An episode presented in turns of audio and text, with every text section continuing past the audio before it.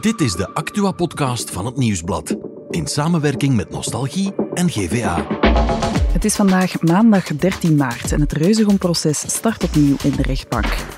De Michelin-gids deelt vandaag sterren uit. En de Babbelbeekse beemden, het lijkt hier net een uh, Suske en Wiske album, ontvangen honderden vogelspotters.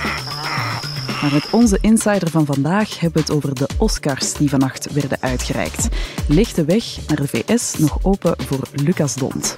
Mijn naam is Saar van Olme en dit is de eerste aflevering van The Insider. Wat? De Oscars. Wanneer? Zondagnacht. Waarom? Lucas Dont heeft niet verloren, integendeel, de deur naar Hollywood staat nog steeds open. Vandaag is onze insider Wout de Smijteren, reporter en filmkenner bij Het Nieuwsblad. Dag Wout. Dag Saar. Ja, het is een beetje spannend voor ons vandaag, want het is de allereerste aflevering van onze dagelijkse podcast. Absoluut. Ik ben vereerd dat ik hier mag zijn. Dat is heel fijn. Uh, ja, we gaan je elke dag meenemen naar de actua van de dag. En dan hebben we het erover met één specifieke insider van de redactie van het Nieuwsblad. Mm -hmm. Jij bent de eerste insider. Geen druk, geen druk. Um, misschien moeten we eventjes 24 uur terug in de tijd, naar voor de uitreiking van de Oscars. Ja. Hoe heb jij dat beleefd? Ja, het was wel spannend, hè? want je hoopt toch op dat magische moment dat Close wordt uitgeroepen tot beste internationale film. Ook al waren er voldoende tekenen aan de wand dat dat niet het geval zou zijn. Maar het zou zomaar eens dat soort avond uh, moeten worden. En dat helpt je toch wel door een voor de rest vrij ja, brave, zelfs saaie uh, Oscar-ceremonie. Ja, uh, want Close is het uiteindelijk niet geworden. Nee, inderdaad. Het is een Duitse film geworden. Ja, All Quiet on the Western Front, een, een Netflix-film. Heeft uh, niet alleen best internationale film, maar ook nog drie andere Oscars weggepikt.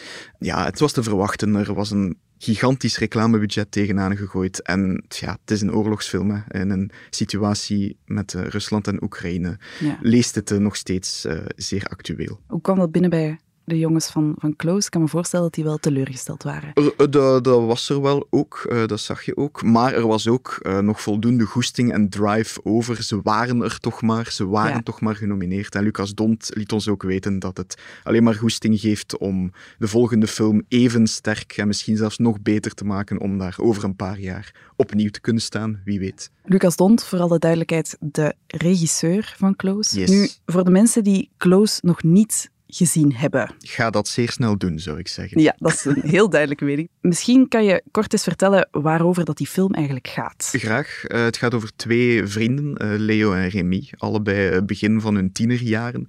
Boezemvrienden echt, die alles samen doen, constant bij elkaar over de vloer komen. Maar op het moment dat ze allebei naar de middelbare school gaan, wordt die hechte band wat in vraag gesteld door klasgenoten.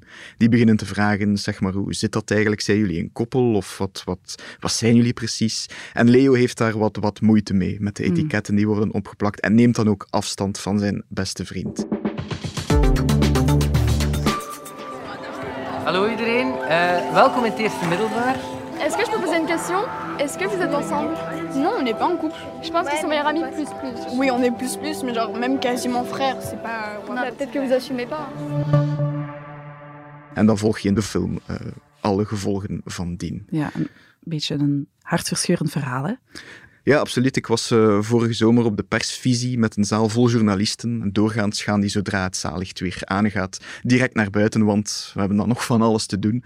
Maar ik heb het uh, nog niet meegemaakt dat de zaallichten aangaan en iedereen echt nog eventjes bleef zitten. Gewoon onder de indruk van wat, uh, wat we net allemaal gezien hadden en omdat het eventjes moest bezinken, zeg maar. Ja. Had jij dat ook, dat gevoel? Ik, absoluut. geraakt tot in het kleinste puntje van mijn teen. Ook zakdoeken moeten bovenhalen? nog, nog net niet, maar het was wel het is een zeer, zeer sterke film. Fantastisch gespeeld, fantastisch gemaakt. Um, ja, ga dat zien, kan niet anders zeggen. Ja, maar toch, de Oscar niet gewonnen. Is mm-hmm. dat dan niet een beetje een gemiste kans? Goh, nee, niet echt. Want uh, zoals wel eens gezegd wordt in uh, de filmsector, een Oscar kan je alleen maar winnen, uh, nooit verliezen. Want je bent toch maar genomineerd. En je bent toch maar naar Los Angeles mogen gaan. En je hebt toch maar in die zaal gezeten. En je hebt toch maar je film bekendgemaakt aan, ja, laten we eerlijk zijn, de crème de la crème van de filmwereld. Hè. De voorbije weken zijn we besteld met artikels waarin plots bleek dat Jane Fonda Close gezien had en dat fantastisch vond. Kate Blanchett, die nog kans maakte op de Oscar voor beste actrice, vond hem geweldig. Gwendolyn Christie van Game of Thrones was lovend. En zelfs Steven Spielberg heeft Lucas Dont uh, wow. beloofd dat hij ernaar ging kijken vanwege alle lovende recensies. Dus dan heb je wel iets goed gedaan. Ja, dat is een gigantische naam. Hè? Absoluut. Denk je nu dat hij naam gemaakt heeft daar? Zeker. Zeker, omdat, omdat, net, omdat hij zich kenbaar heeft uh, gemaakt, omdat er een uh, heel goed... Uh, de marketingcampagne van die film in de VS is ook heel goed aangepakt. Ja, want um, die liep anders dan All Quiet on the Western Front, Ja, hè? absoluut. absoluut. Eens, hoe heeft hij dat aangepakt? Wel, All Quiet on the Western Front zat bij Netflix en die beschikken dus over een hoop middelen en hebben er dus een 20 miljoen dollar tegenaan gegooid met grote billboards, met advertenties, met heel veel reclame. Ja. Close zit bij A24. Dat is een uh, productiehuis slash distributiebedrijf dat, dat veel kleiner, uh, veel persoonlijker werkt, maar wel een keurmerk is. Ze hebben bijvoorbeeld ook uh, de grote winnaar van de Oscars dit jaar, waar we zo meteen nog op zullen komen, Ja. ook op hun naam staan.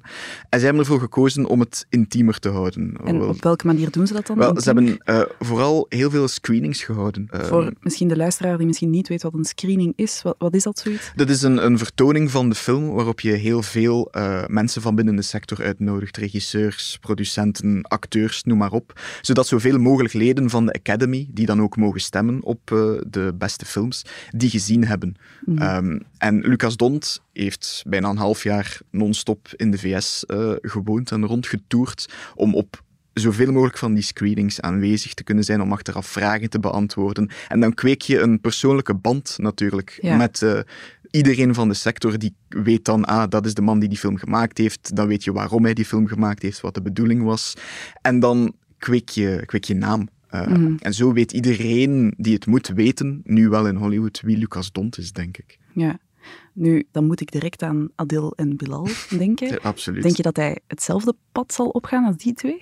Dat denk ik niet, omdat het, het zijn twee fundamenteel andere stijlen. Hè. Adil en Bilal die wilden altijd al naar Hollywood, zeiden dat al vanaf hun eerste film hier. Ja. Het, het einddoel was Bad, Bad Boys. Boys, ja. Het einddoel waren de superhelden. Eh, Lucas Dont maakt eh, een ander soort films, maakt films die heel dicht bij hem liggen, eh, die vanuit zijn buik komen, echt. En dat, dat ligt moeilijker om dat soort films te maken als je naar Hollywood gaat. Daar moet je Mhm. veel meer rekening houden met de eisen en de verlangens van producenten. Moet je veel meer onderhandelen, veel meer vergaderen. Ehm, Lucas Dont, denk ik, zal altijd beter aarden in Europa, omdat hij veel liever de volledige controle heeft over Ja. wat hij maakt. Is dat een slimme carrière move, hier in Europa blijven en die controle behouden? Het hangt ervan af wat voor carrière je ambieert. Hij heeft Mm. zelf al gezegd dat hij ideeën en voorstellen heeft voor Hollywoodfilms. Dat hij nu een, genomineerd is voor een Oscar, genomineerd was voor een Oscar liever, zal daar alleen maar bij geholpen hebben. Hè? Want dan kan hij wel naar productiehuizen gaan en zeggen: Kijk, dit is wat ik zou willen doen. Wat vinden jullie daarvan? Het gesprek kan alleszins opgestart worden. En stel dat ze daar zeggen: Ja, maar je zou dan toch dit en dit moeten veranderen, kan hij altijd zeggen: No biggie, dan doe ik het gewoon in eh, Europa, in België, waar hij veel meer kans heeft om dat op zijn eigen manier te willen maken. Ja, ik kan het maar proberen natuurlijk. Ehm, nu, de grote winnaar van de Oscars, dat was eigenlijk Everything, Everywhere, All at Once.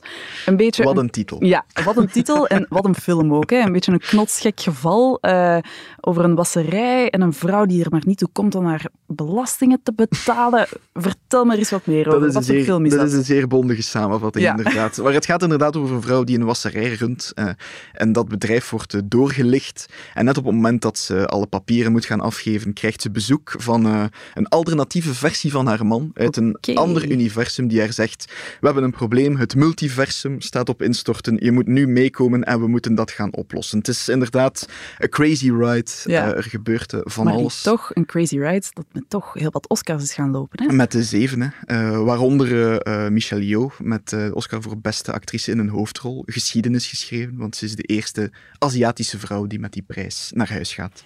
Thank you. For all the little boys and girls who look like me watching tonight, this is a beacon of hope and possibilities. This is proof that dreams dream big and dreams do come true. And ladies, don't let anybody tell you you are ever past your prime. Never give up. Nu, zeven Oscars. Mhm. Is dat terecht? Goh, daar kan je urenlang over discussiëren natuurlijk. Uh, onze eigen uh, recensent heeft um, drie op vijf gegeven, maar ik ben het er wel mee eens. Okay. Ik heb hem ook gezien, ik vond hem heel goed beginnen. Het is inderdaad heel crazy en er gebeurt van alles en heel grappig. Maar dan het laatste deel wordt me dan toch iets te melig of zo. Okay. Dat is een heel lange speech over hoe we allemaal uh, vooral lief moeten zijn voor elkaar. En ja, Mm. oké, okay, dat heeft allemaal wel zijn waarheid, maar... Knotsgekke ja. film met een melig einde. Ja, het duurde toch ietsje te lang of mm, zo. Oké. Okay. Nu, de Oscars, dat is niet alleen film natuurlijk, dat is ook heel wat showbiz. Er ging een uh, hele show uh, aan vooraf en ja. ja. Het was met een hele show.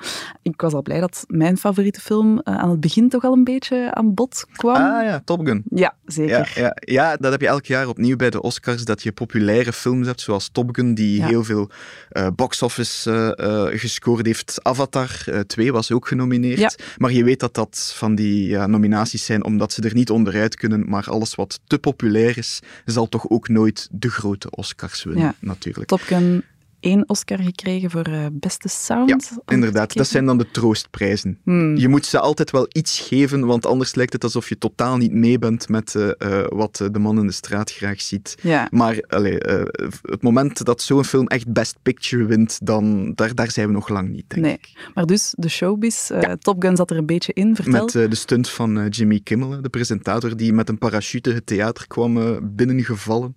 Ja, dat, dat was heel veel snufjes zaten er zo niet echt in. Uh, Jimmy Kimmel deed, deed, dat wel goed, maar heel braaf vooral, vond Hmm. ik. Ik denk dat ze vooral geprobeerd hebben om uh, uh, het slap-incident van vorig jaar vooral ja. niet te herhalen. Ja, voor de, zij die het niet meer weten, Will Smith die ja. het podium opstormt ja. om... uh, om Chris Rock uh, een patat te geven, ja. omdat hij niet echt omkomt met een mopje dat Chris Rock over zijn vrouw gemaakt had. Keep my wife's name out your fucking mouth! Dus voor de rest was het vooral een heel rustige, naar mijn smaak ietsje te brave, soms zelfs saaie uitreiking. Wat dan nog het, leukste was, waren, waren de speeches. Er was een beetje emo bij met, met Huy Kwan. Uh, het kleine jongetje uit Indiana Jones en The Temple of Doom, dat na jaren ergens in de luwte te hebben geleefd, een Oscar voor beste mannelijke bijrol kreeg, daar zeer geëmotioneerd over was. Brandon Fraser, die uh, dit jaar zijn comeback beleefd heeft, die een Oscar voor beste hoofdrol krijgt. Die we kennen uit... Uit, uit The Mummy, George of the Jungle ja. en nu uit The Whale, ja. uh, waar hij zijn Oscar voor gekregen heeft. En dan had je natuurlijk ook, dat is altijd leuk, de momentjes waarop iemand verliest en dan het niet onder stoelen of banken kan steken dat ze daar niet mee opgezet zijn hmm. met dat verlies. In dit geval was de Angela Bassett die genomineerd was voor Best Supporting Actress, maar dat moest uh, afgeven aan Jamie Lee Curtis en je zag het, uh, ze, was er niet echt blij mee. Ai, ai, ai. Ja, een, een night to remember dus ook zonder uh, Will Smith kunnen de Oscars toch een klein beetje spannend zijn dan. Voilà. Dankjewel Wout voor je expertise. Geen enkel probleem. Dan gaan we nog over naar het andere nieuws van vandaag. En daarvoor gaan we naar onze producer Joni. Dag, Dag Joni. Vandaag start het Reuzegom-proces opnieuw. Hè? Ja, inderdaad. In april vorig jaar startte het proces in Hasselt, maar toen werd het stilgelegd en dus vandaag gaat het verder in beroep. Oké, okay, en ja, weten we er al iets over, over dat proces? Ja, de 18 reuzegommers zijn vandaag verschenen voor het Hof van Beroep en opvallend is dat er voor enkele reuzegommers een lagere straf wordt geëist dan de vorige keer. Oké. Okay ja, morgen gaan we daar ook uh, dieper op in, uh, op die eerste procesdag. Uh. Ja, inderdaad. En we hebben er ook voor de podcast De Stem van Assise een special over gemaakt, die ook terug te vinden is in podcast-apps. Oké, okay. meer info daar dus. En het is vandaag ook een hoge dag voor chefs en foodies, want er worden sterren uitgedeeld. Ja, inderdaad, Michelinsterren. Michelinsterren, oké. Okay. En wat kan je me daarover vertellen? Er zijn winnaars, maar dus ook verliezers. En er zijn twee topchefs in ons land die een ster verliezen. Stefan Buijens van Le Fox in de Pannen en Ferdy de Bekker van Eikerhof in Hengenen. Die hebben allebei gehoord dit weekend dat ze een ster verliezen. Ai. Dat waren allebei topchefs die pensioenplannen hadden. En Michelin was daar ook van op de hoogte. Dus het lijkt wel een beetje alsof ze een statement wil maken dat je sterren niet mag zien als een levensverzekering, maar dat je moet blijven werken en ze waard zijn tot je allerlaatste werkdag. Ja, lijkt me wel een harde boodschap vlak voor je, vlak voor pensioen. En dan nog om af te sluiten, onze favoriete rubriek, de regio. Wat heb jij uit de regio, Joni? Nieuws uit Duffel bij Lier. Duffel, oké, vertel. Het natuurgebied dat daar ligt, de Babbelbeekse Beemden, krijgt honderden natuurliefhebbers over de vloer. Eh, de reden daarvoor is dat er al twee weken zwarte ibissen gespot En worden. wat zijn dat? Het zijn zwarte, heel zeldzame vogels. En honderden vogelspotters komen kijken naar die dieren. En ga jij kijken, Joni? Ik wil misschien wel eens een kijkje gaan nemen. Oké, dankjewel Joni. En morgen zijn we er terug met een nieuwe Insider.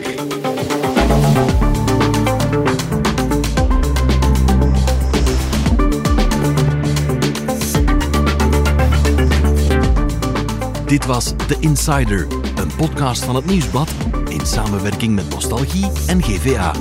De muziek is van Pieter Santens. De montage gebeurde door House of Media. Wil je reageren? Mail naar podcast.nieuwsblad.be.